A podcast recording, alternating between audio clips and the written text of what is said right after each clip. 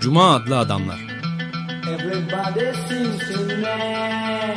Hazırlayan ve sunanlar Halil Turhanlı ve Ömer Madra.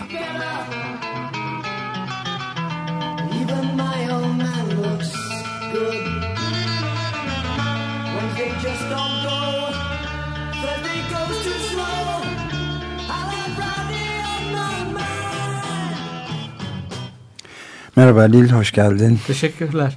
Ee, bugünkü programda Frederick Lordon'un Kapitalizm, Arzu ve Kölelik adlı kitabından yola çıkarak kapitalist düzenin, geç kapitalist düzenin kurduğu bir arzu rejimi var. Onu konuşacağız. E, kitapta e, Marx ve Spinoza'yı birleştirme e, çabası var. Aslında Marx'ı biraz... İlginç aslında. evet. Marx'ı Spinoza'yla tamamlama var. Biraz bu çelişik gibi görünüyor. Yani Spinoza Marx'tan çok önce yaşamış. Kapitalizmin o gelişmesini gö görmemiş ama nasıl tamamlanabilir? Fakat e, çok ilginç e, görüşleri var Spinoza'nın. Bu yüzden de o arzu rejiminin analiz etmede de bize yararlı olabiliyor. E, Spinoza toplumsal hayatın hayatın güçlü kolektif duygulardan duygulara dayalı bir hayat olduğunu söylüyor. Yani duyguların ve arzuların toplumsal hayatta, toplumsal ilişkilerde e, ne kadar e, önem taşıdığını söylüyor. İnsanın bir duygusal varlık olduğunu söylüyor. Kapitalizm de günümüzde e, kırbaçla çalıştırmıyor insanları. Bir arzu rejimi, bir duygu rejimi inşa ederek bu rejimin altında, bu rejimin koşulları altında çalıştırıyor. Bu biraz da insanları güler yüzlü hale getiriyorsun çalışarak. Yani e, evet. Frederick Lordon'un söylediği gibi e, sevinçli e, otomatlar haline getiriyorsun. Ve ama bunun a, sevinç duymalarının nedeni tabii şey, sevinçli hale getirmenin nedeni mümkün olan en yüksek verimi elde edebilmek insanlardan. Hoşnut olabilmeleri sadece şeyleri itaat etmeleri değil aynı zamanda hoşnut olmaları, güzel yüzlü olmaları. Burada e, Lordon'un yapmaya çalıştığı Spinozacı o duygu antropolojisiyle toplumsal ilişkilerin e, toplumun e, duygulara dayalı bir e, yapı olduğunu söylemesiyle e, Marx'ın ücre, ücretli emek sömürüsü arasındaki bir ilişki e, ilişki kurmak. Marx bu geç kapitalizmin arzu rejimini öngöremezdi tabii ki. E, bu yüzden de Spinoza'nın o ondan çok daha iki, yaklaşık 200 yıl önce yaşamış olmasına karşın e, Marx'ı tamamlayıcı bir işlev görüyor burada. Şimdi neden insanlar mutlu e, mutsuz olmalarına dahi kapitalizm insanların şey yapmıyor, e, tahammül etmiyor. Mutsuzluğuna da müdahale ediyor. Onlardaki mutsuzluğu dönüştürmek, onları mutlu kılmak ve o mutsuzluğu bir motivasyona e, çevirmeye çalışıyor. Bu da az önce söylediğimiz gibi e, mümkün olan en yüksek verimi alabilmek için insanlarda. Bir de şey var tabii Etienne de la söylediği o gönüllü kölelik üzerine e, o çok önemli e, kitapçığında söylediği bir şey var. E, akıllı bir köle sahibi köleyi mutsuzlukta, üzüntüden uzak tutar orada. Genelde bir şey söyler. Aslında tabii burada köle sahiplerine akıl ver, vermiyor. Kendisi çok liberter, özgürlükçü bir düşünürdü. E, ama kölelik koşullarını analiz ediyor ki e, objektif gerçeklik böyle evet. E, kölelikten kurtulabilsinler. E, mutsuz e, olan insan, insan mutlu olduğu sürece köle de mutlu, belirli bir köle, köleye belirli bir mutluluk aşılamanız gerekiyor. Eğer mutsuz ise köleliğin bilincine varır. Kölelik içinde yaşadığı koşullar onun e, bilinç düzeyine vurur. Bu yüzden ona bir belirli mutluluk vermeniz gerekiyor ve köleliği e, o içinde bulunduğu koşulları, ağır koşulları fark etmemesi gerekiyor. Şimdi e, burada Spinoza'nın çok önemli bir kavramı var. Konetus dediği bir kavram. E, bu az önce söylediğim toplumsal ilişkilerin güçlü e, duygulara dayanması teziyle çok yakından ilişkili bu. Varlığı burada bir güç e, varlığını sürdürme çabası anlamına geliyor. Bu bedenin harekete geçiren bir güç, enerji. Aynı zamanda beden, insan bedeni arzularla, duygularla harekete geçebilir. Yani burada işverenin iş akti yaparken bu tabii e, liberal ekonomistler bunun son derece eşitlikçi piyasada oluşan bir gayet normal olağan bir sözleşme olduğunu söyleyeceklerdir. İşçi ve işveren arasındaki sözleşme. Oysa ki eşit koşullarda değil son derece asimetrik bir ilişki bu.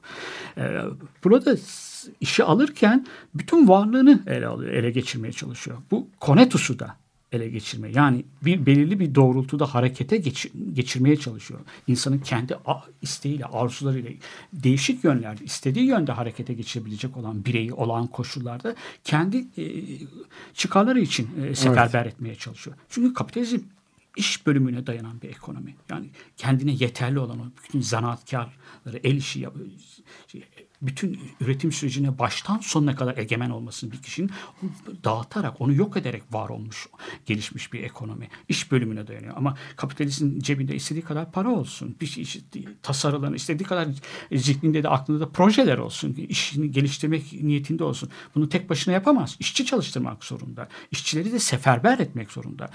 Eski, bunda 19. yüzyılda sanayinin gelişmesinde, ilk fabrikalar kurulduğunda insanları çok ağır koşullarda 10 saatin üstünde 12 saat 14 saat çalıştırabiliyordun ama artık çalıştıramazsın. Geç kapitalist dönemde bunu çalıştıramazsın. Yani sadece maddi koşullar beni çalışmaya sevk ediyor. Yapacak bir şeyim yok. Evet bunu hala söylüyorlar insanlar. Ama bunun dışında başka şeyler de söylerler. Tabii Frederick Lordon'un çalışan ücretli emek sömürülen insanlar derken fabrikadaki işçiler onlar öncelikle sömürüyorlar. Ama bir şirkette çalışanlar da sömürülüyorlar. Yani e, şirketin ofisinde çalışanlar evet, işçi değiller. Evet. Çünkü zamanımızda iş bölümüne dayalı bir ekonomi, kapitalizm ama bu iş bölümü de Marx'ın öngördüğünden de çok daha karmaşık. Marx'ta bir antagonizmi vardı. İşveren ve prolet e, işçi, makinenin başındaki işçi. Bir de arada bir işçi ustabaşı vardı. Bir şeylerden al, işverenden belirli yetkiler alarak işçilere uygulayan. Ama bu piramit üzerinde çok daha katmanlar var şimdi. Evet, çok daha karmaşık evet. ve yoğun bir hale evet. gelmiş durumda tabii. Şirket ya de alırken de bir neoliberal şirketle sözleşme yaparken de tıpkı işçilerle olduğu gibi onlardan da tam bir sadakat istiyor.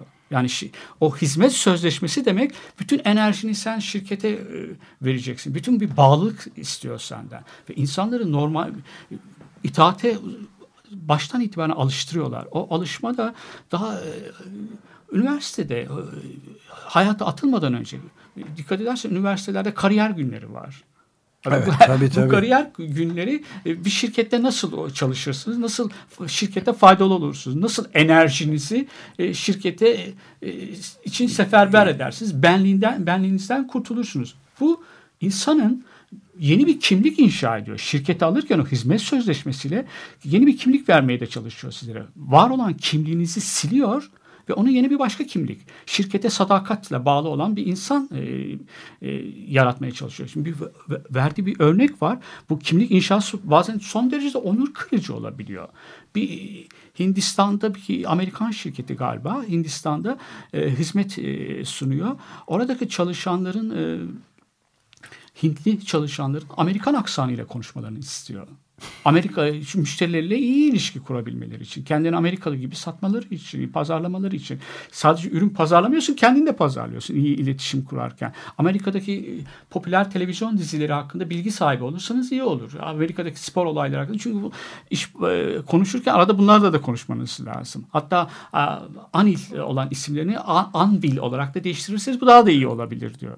Bu bir kimlik veriyor sana. Bir kimlik kimliğinden vazgeçmeniz. Yeni bir kimlik çıkartıyorsun sana değil mi? Evet. Evet yani şeyden kimliğinden vazgeçmeni istiyor var olan kimliğinden. Onu bırak hizmet sözleşmesiyle ondan vazgeçip yeni bir şey yapar. Bu ben oldukça onur kırıcı buldum ben bunu. evet birey yani e, kişi kavramı e, ki e, zaten bir aslında tamamen hukuki bir evet. olay sonucunda yani 1800'lerin o ikinci yarısında Amerika'da bir yüksek mahkeme kararıyla şirketler de e, tüzel kişidirler. Bütün bir sürü haklara sahiptirler insanlar gibi diye kişiler gibi diye e, koyduğu zamandan itibaren zaten e, bütün dünyadaki bu bakış konsept e, dünyaya bakış değişmiş oluyor. Yani şirketler de o zaman herkesi dava etme hakkına, haklarını savunmak hatta mahvedebilme hakkına da bugün evet. günümüzde görüldüğü evet. gibi. Ve sonlarda e, geçen iki sene önce filan da e, Workers United miydi neydi öyle bir davada da bunu tescil etti. Bir kere daha şirketlerin insan gibi olduklarına, haklara sahip evet. ama tabii ödevleri yok. Sadece hakları olan bir durumda bugünkü e, şirket egemenliğindeki kapitalist sistemin en tipik şey yani kişi hem sana e, bizlere hepimize yeni kişilik verirken e, kimlik verirken kendisi zaten bir insandan öte haklara sahip tıpkı insan gibi dava edebilme, yargılayabilme, para alma hakkına sahipler. Mesela geçenlerde bunun çok parlak, acayip bir örneğine rastladık. Yani parlak derken korkunç bir örneğine. Bu şeydeki Irak'taki ünlü hapishanede kötü muameleye, işkenceye maruz kalanlar sonra çıktıktan sonra Amerikan istilasından ve işgalinden sonra çıktıktan sonra e, dava etmişler bir şirketi. Taşeron şirket yani kendi, göz yumuldu. Onun ücretli paralı askerleri yaptı bunu filan diye. Ve mahkeme Amerikan mahkemelerinde yar, yargılattılar şirketi. Mahkeme şirket lehine karar verdi. Yani işkence görülmesinde e, bir suçu yoktur şirketin dedi ve sonuç olarak işkence görenler, davayı açanlar bütün mahkeme masrafları dahil bir de tazminat e, şirkete hakaret ettikleri için bir de tazminat dava e, tazminata mahkum oldular. Ödemekle yükümlüler şimdi. Yani bu noktaya kadar varmış durumda iş. Amerika'daki mahkemelerin şirketleri kollayıcı evet. kararları çıktı. O da gerçekten işte, evet. ürkütücü. Evet. Burada bir şey daha var. Yani geç dönem kapitalizm e, iş ve işçilerin ücretli e, emek e, emeğini satarak çalışanların e, patronlarının mutlaka e, sevmelerini de istiyor. Patronun çıkarlarıyla özdeşleşmek ve biraz sevmelerini tırnak içinde duygusal ilişki kurmaya çalışıyor. Yani duygusal ilişki kurmaya zorluyor onları. Ama bu biraz gene tekrar şeye geliyoruz. O klasik liberallerle klasik liberaller Kant da bunların içerisinde insan amaç olmalıdır demişti. Kapitalizmin uygulamada yaptığı şey ki liberalizmin bir anlamda kapitalizmin ideolojisidir. Ee, insanı araç haline getiriyor. İşlenebilir bir ma malzeme olarak görüyorsun onu. Amaç şirket çünkü. Ama, evet, ve kar. kar. Olabildiğince yüksek kar. kar. Ee, kar maksimizasyonu. Böylesine acımasız bir e, sistem yani kapitalizm. Yani si, insanların şeyin e, kişi, kimliğini e, yeni bir kimlik verirken onları malzeme olarak görüyorsun, yoğuruyorsun. Evet ve işin bir şey olarak. İlginç taraflarından biri de şu herhalde şirketler aslında ilk ortaya çıktıkları zaman e, doğrudan doğruya halkın insanların ilişkilerini daha iyi yürütebilmeleri, kamusal işleri yapabilmek için bir çeşit böyle e, idari yapılar gibi düşünülmüş. Yani aslında e, bir çeşit kooperatif gibi. Evet.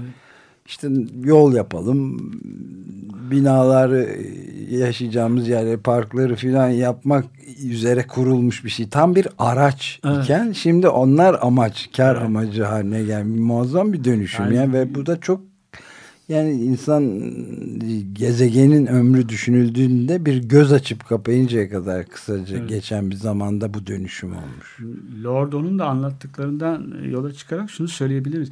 E, yabancılaşma zaman günümüzde bu duyguların da köle, köleleştirilmesi, duygusal açıdan da köleleştirilmesi, insanın bu açıdan da kolonileştirilmesi dikkate alındığında yabancılaşma daha derin bir biçimi var aslında. E, insanları da etkili de oluyor. Yani insanlar şirketliğinde özdeşleşiyor. Evet, bundan daha yabancılaştırıcı evet, bir şey olur mu? Yani Kişi sayıyorsun. ve söylediği sev... yabancılaşmadan daha derin bir yabancılaşmaya karşı karşıyayız. Böyle duygusal e, bir köleleştirme. Kapitalizm geç dönem kapitalizm, liberal, neoliberal e, kapitalizm işleyebilmek için, çalışabilmek için, e, varlığını sürdürebilmek için böyle bir arzu rejimi, böyle bir duygular rejimi inşa etmek zorunda. Bunu da yani sevinçli duygularla insanı sevinçli otomatlar haline getirerek varlığını sürdürebiliyor. Evet. Bir istersen müzik evet. dinleyelim bu noktada. Başka bu konu üzerinde epey konuşulacak şey de birikecek zaten hemen. Ee, e, June Tabor ve Oyster Band'den Love Will Tear Us Apart adlı bir e, cover aslında bu. Onu dinleyeceğiz şimdi.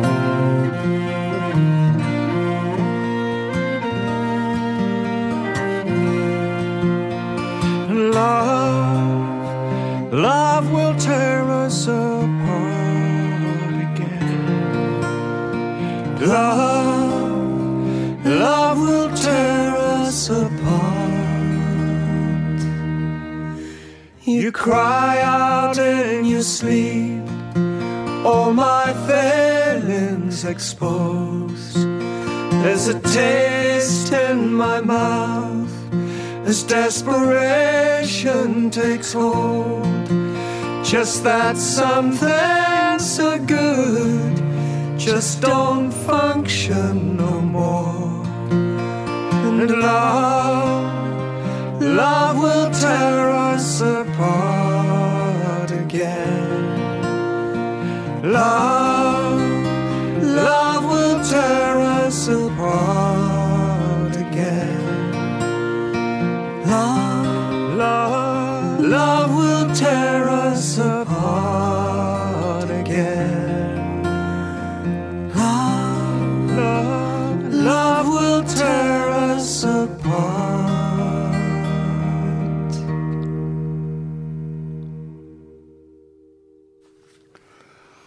Tabor and the Oyster Band'den Love Will Tear Us Apart adlı şarkıyı dinledik. Evet Cuma Adlı Adamlar programındayız Açık Radyo 94.9 burası. Halit Turhanlı ile bendeniz Ömer Madra. Bugün Frederick Lord'un Kapitalizm, Arzu ve Kölelik adlı kitabından yola çıkarak kapitalizmin ve arzu ve köleliğin ilişkilerini konuşmaya çalışıyoruz. Ve bu kitap Akın Terzi'nin çevirisiyle, Türkçe'ye çevirisiyle Metis yayınlarından yayımlanmış ee, bir yeni yayınlanan kitaplardan biri bu. Ve e, Frederick Lordon da aslında e, nispeten genç kuşak 1962 doğumlu bir e, iktisatçı e, ve Fransa'da da Bilimsel Araştırmalar Ulus, Ulusal Merkezi'nde e, yönetici olarak çalışıyor ve burada işte özellikle de Marx'ın düşüncesiyle Spinoza'nın düşüncesindeki duygusal e, duygu antropolojisi aslında Spinoza'nın yaklaşımındaki bu ikisini bir, bir arada ele alıp aslında temel soruya neden bütün bu irrasyonelliğine rağmen bu şirket kapitalizmine e, boyun eğmeye devam ediyor insanlar sorusunu e, cevaplamaya çalışıyoruz. Orada- Çalışıyor onu. O biz de aynı şeyi tartışıyoruz. Boğaziçi'nin e, gönüllü, gönüllü kölelik üzerinde e, sürdüğü bir şey de atıfta bulunuyor orada. İnsanlar işte ben demin açıklamaya çalıştım ben de söyle, dilim döndüğünce söylemeye çalıştım. E, kölelik koşullarının farkında varmamaları için biraz onlara mutluluk vermeniz gerekiyor. Biraz mutlu olmaları gerekiyor. Akıllı köle sahibi e, kölesini üzüntüden uzak tutar sözü. Bunu benzer bir şey sözü Gilles Deleuze da söylüyor aslında. O da sevinçli duygular, mutluluk insanı düş- harekete geçirmez. İçinde bulunduğu durumu sor, pek fazla sorgulamaz mutlu insan.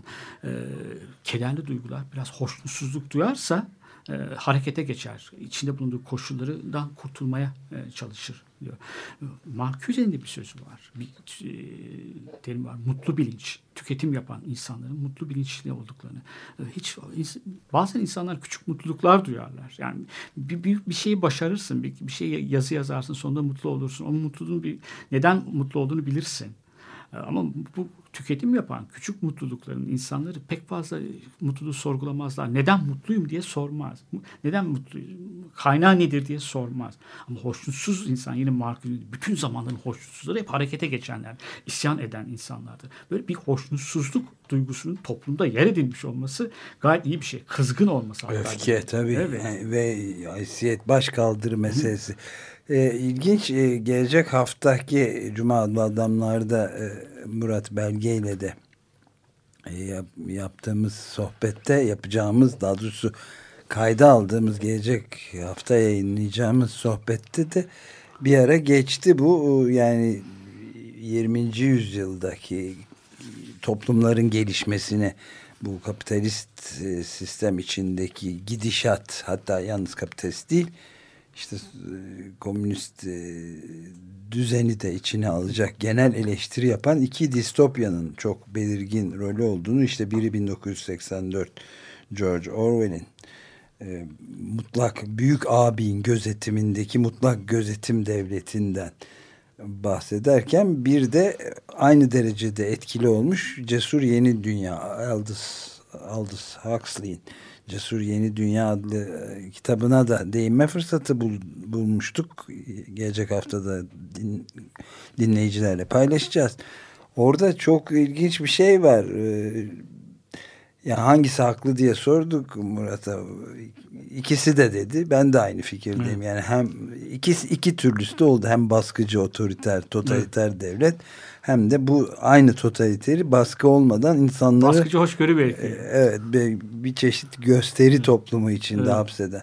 Orada bir şey de hatırlıyorum. Şu sıralarda yeniden okuma fırsatım oluyor. Yani bu sistem dışı kalmayı zorlayan kahramanlardan John Savage galiba. Evet. Şey sevgilisine o da sistemin tam yani eğlence toplumu içinde artık tamamen reklam eğlencelere boğulmuş sevgilisiyle baş, kadın kahramanıyla romanın konuşuyor. Ya niye mutlu olmayı aramıyorsun filan gibi bir soru soruyor. Yanlış aklımda kalmadıysa. O da dönüp ama ben böyle çok mutluyum zaten diyor. Yani mutlu hmm. mutlu zannediyor kendisini. Evet. Tam da bu konu evet. işte. İşte Lord'un da söylüyor. Evet. Bütün toplum e, başkalarının arzuları e, efendi arzusu. Efendi arzu evet aynen başka arzuları başkalarının arzuları üzerinde egemenlik kuran bir arzu. Hatta hizalama arzuların hizalanmasından söylüyor.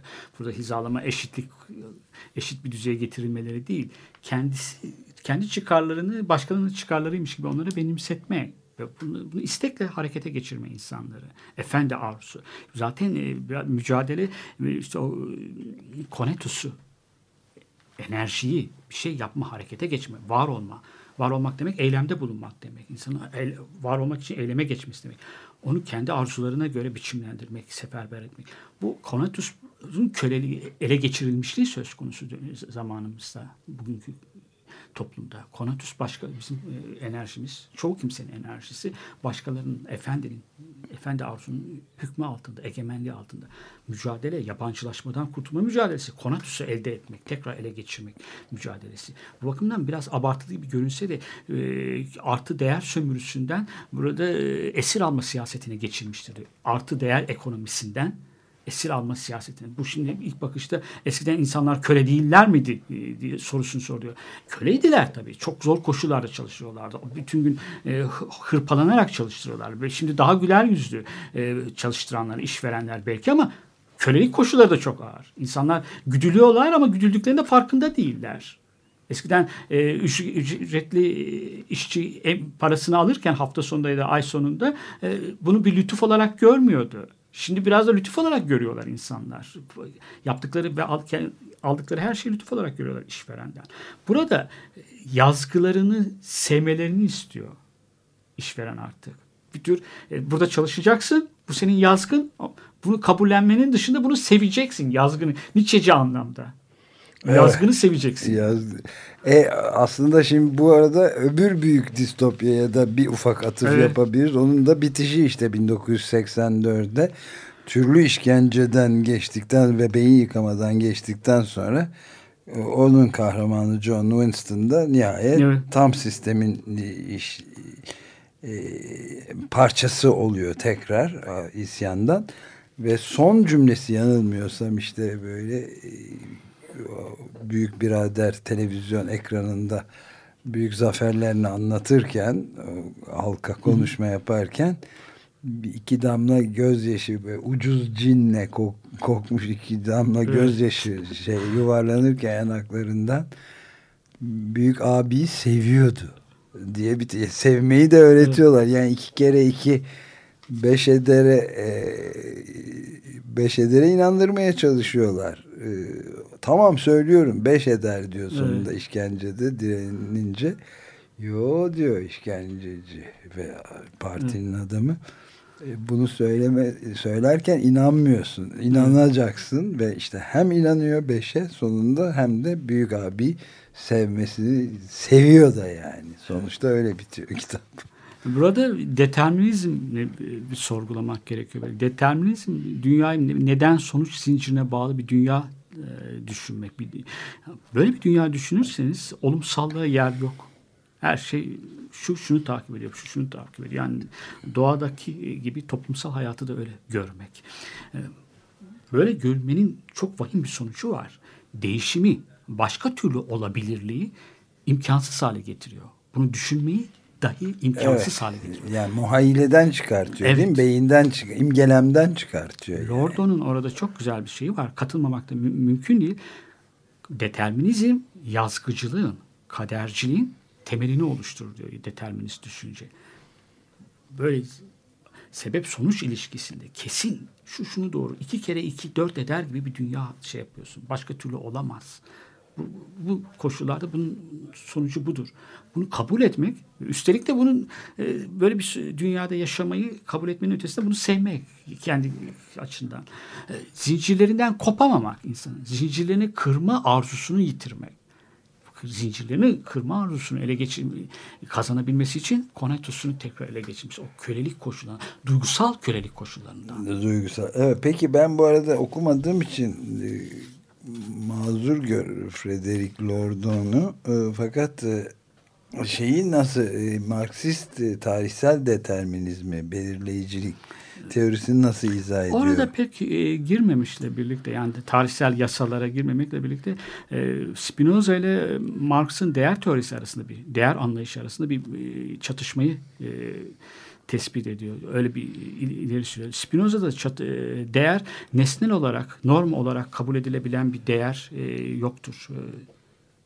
E, e, aksi halde böyle bir nesnel olarak norm haline gelebilecek değeri, değerden bahsediyorsak bu egemenin kendi değerini, kendi üstün saydığı şeyleri başkalarına dayatmasıdır diyor. Marx ile bu değer arasında bir şey var. E, Spinoza arasında bir çatışmadan e, evet. söz ediyor. Marx'ın eksikliklerini söz ediyor. Yani geç kapitalizmin işleyişini görmemesi de normal aslında. E, Marx e, daha yasalarla o durumun düzelebileceğini işçileri çalıştırmanın o zor zor yoluyla e, elde el koymanın yerini yasaların yasal düzenlemelerin el alıcı, e, yerini alabileceğini söylüyordu. Bu doğru. Yani öyle gerçekleşmiş. Ama bu arzular üzerindeki bu egemenliği görememiş. Ama biraz da bireye böyle sadece arzuların arzulu varlık arzulayan bir varlık olarak tasavvur, tahayyül edememesinden, düşünememesinden, öyle tanımlamamasından da kaynaklanan bir eksiklik aslında. Bunu o zaman görebilirdi. Marx 19. yüzyılda 200 yıl önce yaklaşık Spinoza'nın gördüğünü gör, görebilirdi. görebilirdi. Onu görememiş yani orada. Ama görememiş diye çok da şey yapmamak lazım. Yani neden göremedi? Geçen 2-3 hafta önce genç bir arkadaşım her şeyi Marx'tan bekleyemem, beklememek evet. lazım. Doğru. Bir, bir düşünürün de çok sisteminde her şeyi şey, e, içermesini şey yapamıyor. Ama ama şunu bunu söyledikten sonra bir ama diyorum ben. Eğer onun izleyenler o sistemin bilimsel olduğunu söylüyorlarsa pek çok şeyde neredeyse kusursuz olduğunu söylemek anlamına geliyor bilimsel olduğunu söylemek. Evet, bilimsel yani çok yanlışlanamaz bir sistemmiş. Aksi, aksi kanıtlanana kadar evet. yanlışlanamaz dediğin gibi olması gerekiyor ki bu da çok önemli bir e, düşünce ve metodoloji sorununa işaret ediyor. İstersen bir ara evet. daha verelim. Saat 11 buçuk e, yaklaşık tam olarak neredeyse. Sonra devam ederiz. E, Tears for Animals diye bir şarkı dinleyeceğiz. Coco Rosie'den geliyor.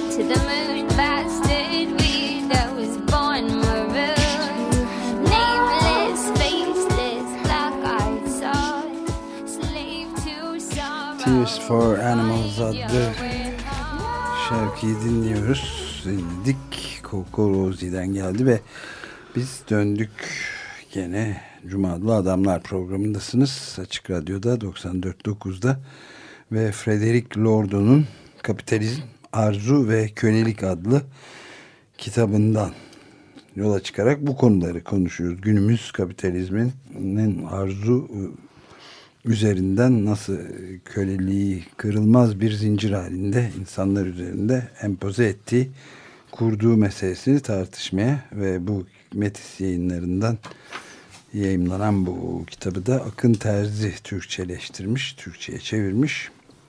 Onun üzerine konuşuyoruz Cuma adamlardan. Evet. E, demin Marx'la e, öngöremediği bazı şeylerden söz etmiştik iş bölü, e, kapitalizm bu kadar girift olabileceğini, iş bölümünün de bu kadar girift olabileceğini e, öngörememiş tabii. Bu da çok doğal. E, bu girift yapının içerisinde her tarafa, her düzeyde etkili olabilmek için sermaye e, o kadar çok asık suratlı işlemiyor. Bu onun çıkarlarını, çıkarları bunu gerektiriyor. Lord'un da belirttiği gibi yumuşak güç olarak, bir soft power olarak işliyor orada. Bu e, ama yumuşak gücün ardında tabii ki bir şiddet var. Kendini hemen ele vermeyen, kendini hemen göstermeyen e, bir şiddet var. Bu iş akdinin her satırında, her maddesinde gizli olan bir şiddet. Yapabilir, o kadar şiddet, şirkete bağlıyor ki seni yaş, işveren hizmet akdini alırken her şeyini vermeni istiyor senden şirkete. Mutlak bir bağlılık istiyor. Eğer bunu yerine getirmezsen işini kaybedeceksin. Bir tehdit var. Tehdit kendisi bir şiddettir. İnsanları uygulamak bir tehdit. İşini kaybetmekle tehdit etmek. Ama iş akdi. Demin de söylemeye çalıştık. Tam asimetrik bir şey. Liberal iktisatçılar piyasada iki eşit özne arasında oluşturulmuş bir sözleşme gibi zannediyorlar onu. Bir, e, bu değil. Böyle bir şey değil.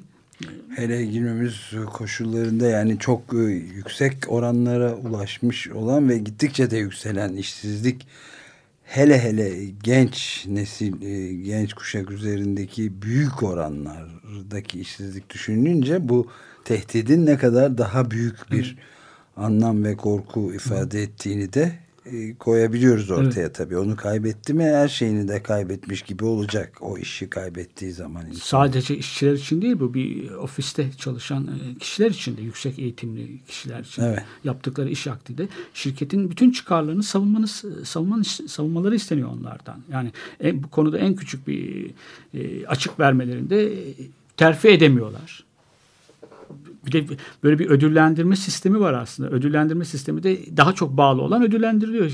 Yarıştırıyor insanları. Ama asık suratlı olarak iş başına gelmeleri, masa başında oturmaları istemiyor. Onların sevinçle yapmalarını, bu sevincin de içten gelmesini istiyor.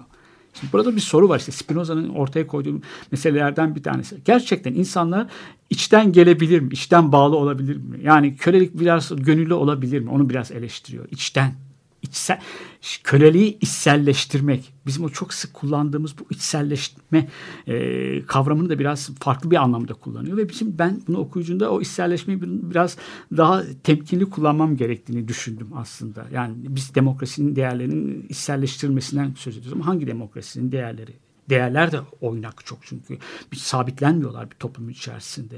Eğer biz muhafazakar demokrat değilsek, demokrasiyi bir süreç olarak kabul ediyorsak pek de demokrasinin değerlerinin içselleşmesinden çok şey yapamıyoruz. Evet değişmez e, değerleri vardır ama çok demokrasi zenginleşen bir şey. Yeni değerlerle de zenginleşen bir şey. Yeni haklarla da genişleyen bir şey.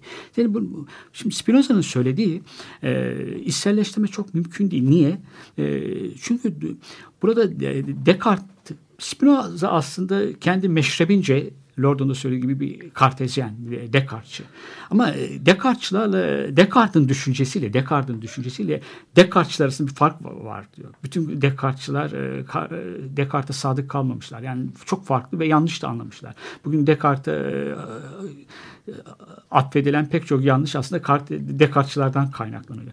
Descartes uzam uzam ve mekan ve düşünce arasında bir fark öngörmüş başlangıçta. Spinoza bu farkı sonuna kadar korumuş. Descartes'in kendisi e, özgür iradesiyle, aklıyla e, hareket eden birey e, bir tanımı vermek için bunu başlangıçta kabul ettiği bir ayrımdan vazgeçmiş, bir ödün vermiş. Ama Spinoza bu ayrılığa sonuna kadar sadık kalmış. Bunun sonucu ne? E, bu arzu rejimi açısından kapitalizmin şu. E, duygular da her duygu biraz da zihinseldir. Her duyguda biraz düşünce boyutu vardır. Düşüncelerde evet, bir düşünce de e, uzamlaşmaz, yersizdir. Bir yere konumlanmaz. İçten olmak insanın içine yerleşmesi demek. İç, içe yerleşen bir düşünce olamaz. Eğer içe çok yerleşiyorsa, orada sabitleniyorsa bu inançtır diyor. Evet. Lordon da ondan yola çıkarak e, içselleştirme kampanyalarını ilk önce bu günümüzün neokapitalist e, şirketlerinden önce e, Katolik Kilisesi yapmıştır diyor. Günah çıkararak sadece insanların e, şey yapmalarını istemez. E, Tanrı'ya bağlılıklarını, temizlenmelerini, ruhlarını temizlenmelerini istemez. Tanrı'ya içten bağlanmalarını ister. Ve içsellik inşa etmeye çalışmıştır. Dolayısıyla insanın itaatleri, itaatleşmeleri bir duygu olarak e, hem itaat etmek hem de güler yüzlü olmak bu içselleşmez. Duygu dinamikleri vardır diyor. Hmm. E, Spinoza'dan hareket, hareket ederek Lotron. Bu duygu dinamikleri, o sevinçler bir yandan da kızgınlığa da dönüşebilir. Ve kızgınlık burada çok önemli bir şey var. Başka düşünürlerden de araya e, girerek, onları da araya sokarak e, buradan başka bir şey söyleyebiliriz. Kızgınlık o, olayın başlangıcıdır. Badiücü, anlamda. Olay bir şeyin farklı bir durumun yaratılması. Var olan statükonun kaldırılması, durumun bozulmasıdır. E, Jean-Luc Nesrin'in çok güzel bir sözü var. Kızgınlık mükemmel bir politik duygudur diyor. Nefret değil ama dikkat edersen. Nefretle nefret duyduğunda hınç politikaları güdersin. Nietzsche'nin e, söylediği anlamda. Hınç politikaları, intikam alma. Kızgınlık zincirlerini kırmak için gerekli olan duygu. Yani insanlar da öyle çok e, bu köleliği içselleştirmiyorlar şeyin söylediği gibi. E, Lordon'un söylediği gibi ya da Spinoza'dan hareket ederek Lordon'un söylediği gibi. Ben buna katılıyorum. Yani bu anlamda bir içsellik ben de kabul etmiyorum. Beni ikna etti açıkçası. Evet. Ee, öte yandan bu Stefan Essel'in özellikle son e, geçenlerde e, hayata veda eden Fransız direnişçi ve insan hakları savunucusu evet. Stefan Essel'in de işte Endignez-vous diye küçücük bir broşür halinde bütün görüşlerini e, ortaya koydu ve milyonlarca sattı. Evet. Ee, Öfkeliler. Öfkelenin evet, evet. oradaki evet, öfke evet, işte Endignez-vous yani e, o öfke bir gaz, nefret değil. Evet. O bir baş kaldıran öfke. Haysiyetini savunmak Hı -hı. için başını dik tutmaktan gelen bir öfke. Evet. Yani çevirisi de yok. Yani evet. dignity, hı hı. dinite e, kelimesi var kökeninde yani. Haysiyetin evet, öfkesi evet. o. Evet. Yani burada duyguların, e, duygu dinamiklerin dönüşebileceğini, dönüştüklerinde de to, toplumsal durumu, koşulları dönüştürebilecektir. Yani kızgınlık, isyanı e, evet. e, kışkırtan, isyanı başlatan, tetikleyen bir duygudur fabrikadaki yönetimi el koyarak öz yönetimi başlayan bir fabrika içi bir demokrasi e, işli, yürürlüğe koyan işçiler kızgın işçilerdir. Burada şey var yani o John Osborne'un şeyi geldi benim de aklıma. Evet. Öfkeyle Öfke. geçmiş. Evet. Mark Hughes'in dediği gibi bazen geçmişte bağışlanmayacak bir şey vardır. Bir geçmiş vardır. Geçmiş bakıyorsun, öfkeyle bakıyorsun ama kızgınlıkla bakıyorsun. Onu görerek bugünkü e, içinde bulunduğun koşulları değiştirmeye çalışıyorsun. E, çalışıyorsun. Bu bana bu anlamda öfke senin de çok güzel söylediğin ve çok iyi bir kaynak e, belirttin. zihin açıcı bir kaynak belirttin. şeyden nefretten ve hınç politikalarını temel olan hınç politikalarını zeminini oluşturan o nefretten farklı bir şey. O nefretle yola çıkanlar çok daha farklı karşı çıktıkları o arzu rejiminin karşı çıktıkları statükonun çok daha acımasızını oluşturabilirler, yürürlüğe koyabilirler, inşa edebiliyorlar. O, ondan kaçınmak lazım. Ama buradaki kızgınlık e, özgürleşme politikalarının, özgürleştirici politikalarının başlangıcı olabilecek bir duygu hakikaten. Evet ve yani şey de ilginç mesela bunu e, gerçi Esel biraz önce sözünü ettiğimiz Stefan Esel de sonradan e, filozof Fransa'nın en önemli düşünürlerinden Edgar Morin'le birlikte evet, gene evet. kalem aldıkları küçük bir e, gene küçük bir risale evet. diyeyim.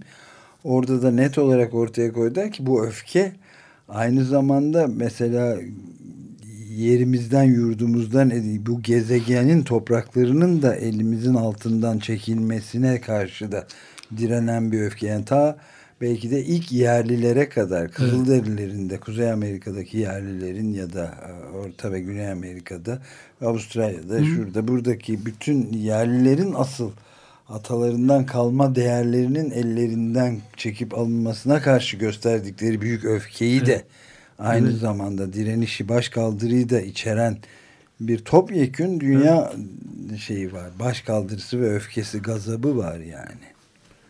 Bir de şu bu kapitalizmin inşa ettiği bu arzu rejimi insanlar sevinçle çalışıyorlar iş başında sevinçle mutlu olarak çok mutlular. Ben tüketim yapan insanlara dikkat ediyorum.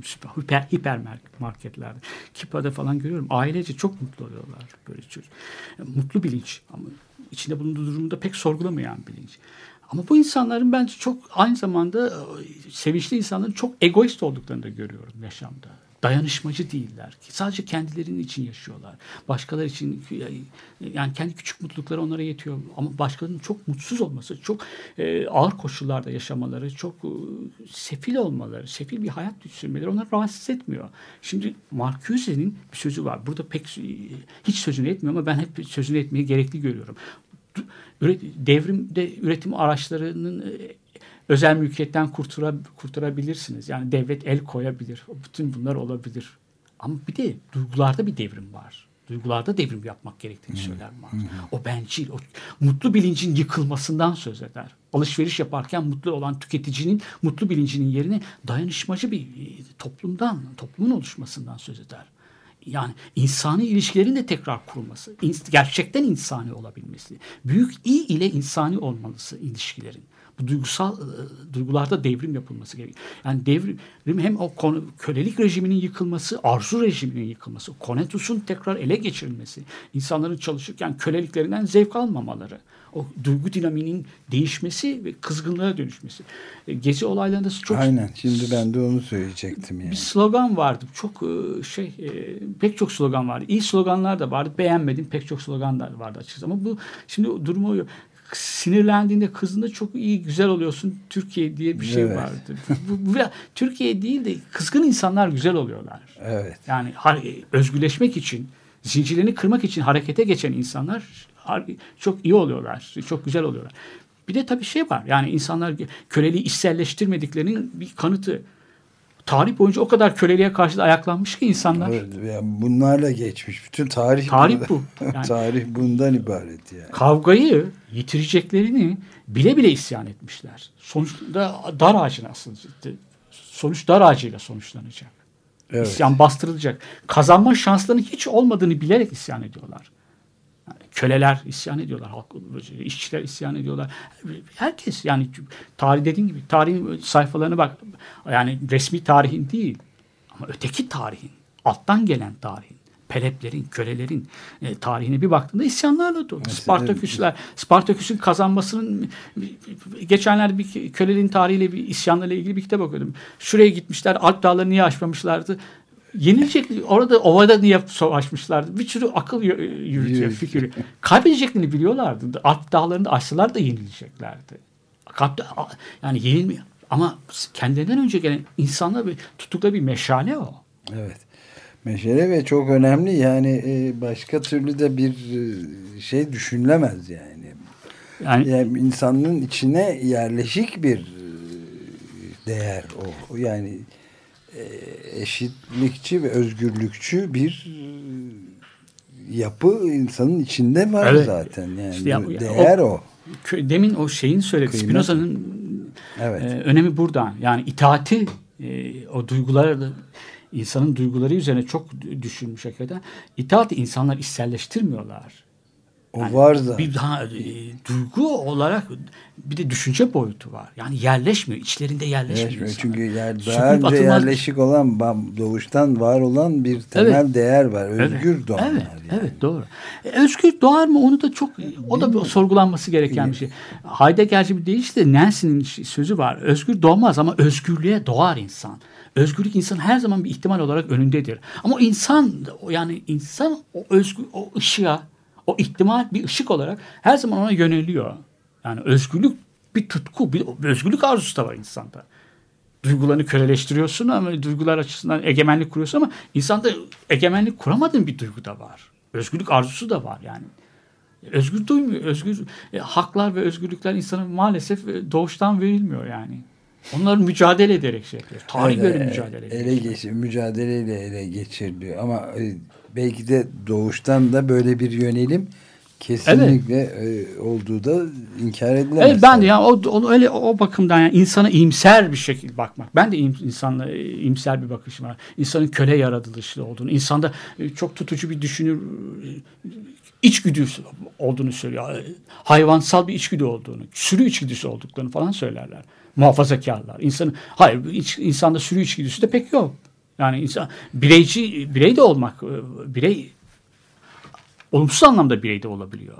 Ama insanlar özgürleşme arzusu da taşıyorlar. Çok doğru. Yani bütün tarih bunlarla e, dolu bakıldığı zaman yani Burada o e, içselleştirmeyi eleştirmiş olması yani o öznellik metafiziğinin çok anahtar kavramlarından bir tanesi haline geldi bu içsellik diyor ve onu eleştiriyor Lordon. Ama bunu eleştirirken de Spinoza'nın o duygularla ilgili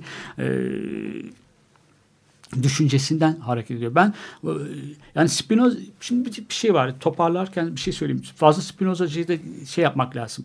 E, ihtiyatla yaklaşmak lazım. Yani fazla bir Spinozacılık e, otonomcular, Negri ve e, çok bir, bir, bir Spinoza şeyi var. Rönesansı.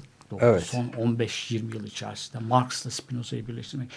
E, pek biraz bir ihtiyatla da yaklaşmak gerekiyor. O da bir ayrı programın ve konuşmanın konusu. E, Bir başka ekol daha var. E, Onlar da Edward Said'in e, izleyicileri. Vico ile Spinoza'yı karşı karşıya koyuyorlar. Belki sentez de yapılabilir bilmiyorum ama evet Spinoza- çok ilginç bir tartışma. Spinoza- Ulus Baker çok e, Spinoza'nın hayatımıza tekrar ele Evet. alınmasına Ulus Baker çok Evet, evet doğru doğru Ee, doğru. O çok Türkiye'de tanınmasını sağlayan o. Ee, onun da büyük ölçüde e, otonomculardan e, etkilendiğini düşünüyorum. Yani Evet. onlar e, Avrupa'da başlatmışlar ama daha başkaları da var. Etienne Balibar da mesela Evet. evet. bir Spinoza üzerine var. E, tabii doğru. E, onu bir başka programda konuşacağız. E, yani ikisi arasındaki ayrım bir çatışma olarak, olarak görmüyorum ben ama bir farklılık olduğunu söylüyorlar. Spinoza'nın da sonuçta e, bir Hege, kartezyen olması, kartezyen düşünceye fazla bağlı olduğunu söyleyen Said, Edward Said'in e, Brennan mesela Thomas Brennan'ın öyle bir tezi var. E, Ama o da ben onu da ilginç bulduğumu söyleyebilirim yani. O bu kadar Spinoza bir anlamda hakim akım olduğunu, o ana akıma karşı bunu söylemiş olmasında dikkate değer bulduğumu söylemeliyim. Evet yani şimdi bu e, artık bir iki dakikamız var Evet. ama yani e, Frederick Lord'un bu kapitalizm arzu e, ve kölelik ilişkisini ele alırken söylediği şeylerin tekrar tekrar günümüzde doğrulandığını gösteren yeni araştırmalar da çıkıyor. Çok yeni birkaç tane şey gördüm. Yani mevcut bu neoliberal Evet. kapitalizmi yani şirket kapitalizmin özellikle artık yüzde bir bile değil on binde birin tahakkümü e, ve artık yavaş yavaş da arzu sökmeyince de daha başka sertlik gözetleme devletine filan da yönelecek şeyler var. Yani bu e, kesinti mesela kemer sıkma politikalarının 25 milyon insanı daha çok yakın zaman içinde mutlak yoksulluğa sevk edeceğini Avrupa'da sadece mesela o, Oxfam e, araştırma yardım kuruluşunun bir yeni raporunda var. Yani e, 146 milyon insanın da risk taşıdığını yani Avrupa nüfusunun dörtte birinin üzerinde. Şimdi Amerika'da bakıyorsun çok yeni şeyler yani eşitsizlik ve gelir dağılımı adaletsizliği e, Birinci Dünya Savaşı'ndan sonraki yıla 1917'ye kadar görülmüş en büyük adaletsizliği. Yani bir 400 kişi sadece 400 insan şahıs e, nüfusun yarısından fazla zengin. Böyle bir durumda ve bu gittikçe açılarak makas açılarak devam ediyor ve bunun yeni rakamları ortaya çıkıyor. Bu ancak işte bu sefer zorunlu yani mutluluğu değil bu sefer e, baskıcı bir köleliğe doğru da gitmekten başka bir sonuç vermeyecek gibi bir düşünce de var bende. Yani mesela 40 milyon e, na ulaşmış aç aç olanların sayısı Amerika'da 40 milyon yani Türkiye nüfusunun da yarısından fazlası bu. Ee, tamamen şeye dayalı. Ee, yani yarın ne yiyeceğini bilemeden o kaygıyla yatağa evet. giren insanlar bu muazzam bir şey yani. Bunun üzerinde bir de film var. Belgesel film gördüm. İnanılmaz yani. Şöyle özetleyelim mi? Kızgın olmanın zamanı şimdi. Evet tam zamanı. Bu e, sosyal, e, demokratik toplum için öğrencilerin Amerika'daki e, sloganlarından bir tanesiymiş aslında. Kızgın olmanın zamanı. Öyle mi? Ha bilmiyorum. Students evet, for Democratic Society STS. Evet ilginç. Evet böylece bitirebiliriz herhalde. Bugün Frederick Lord'un Kapitalizm Arzu ve Kölelik başlıklı alt başlığı da Marx ve Spinoza'nın işbirliği olan Metis'ten çıkmış bir kitap üzerinde konuştuk ve günümüzün temel yakıcı, can alıcı sorunları üzerinde de tartışmaya çalıştık. Ee, bitirirken e, Walkabout'tan e, cello song çalalım gittiği yere kadar gitsin. E, hepinize günaydın.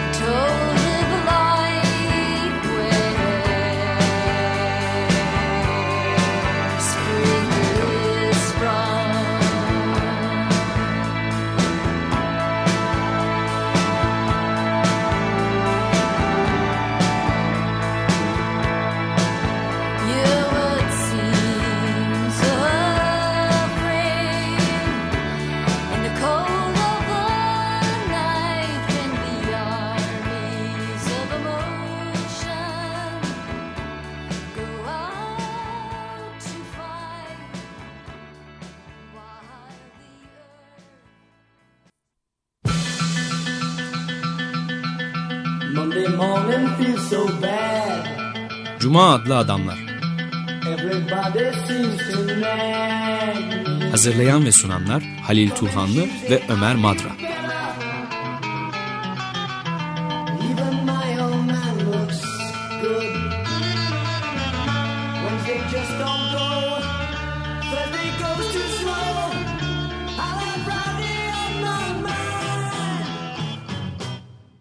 Açık Radyo program destekçisi olun bir veya daha fazla programa destek olmak için 212 alan koduyla 343 41 41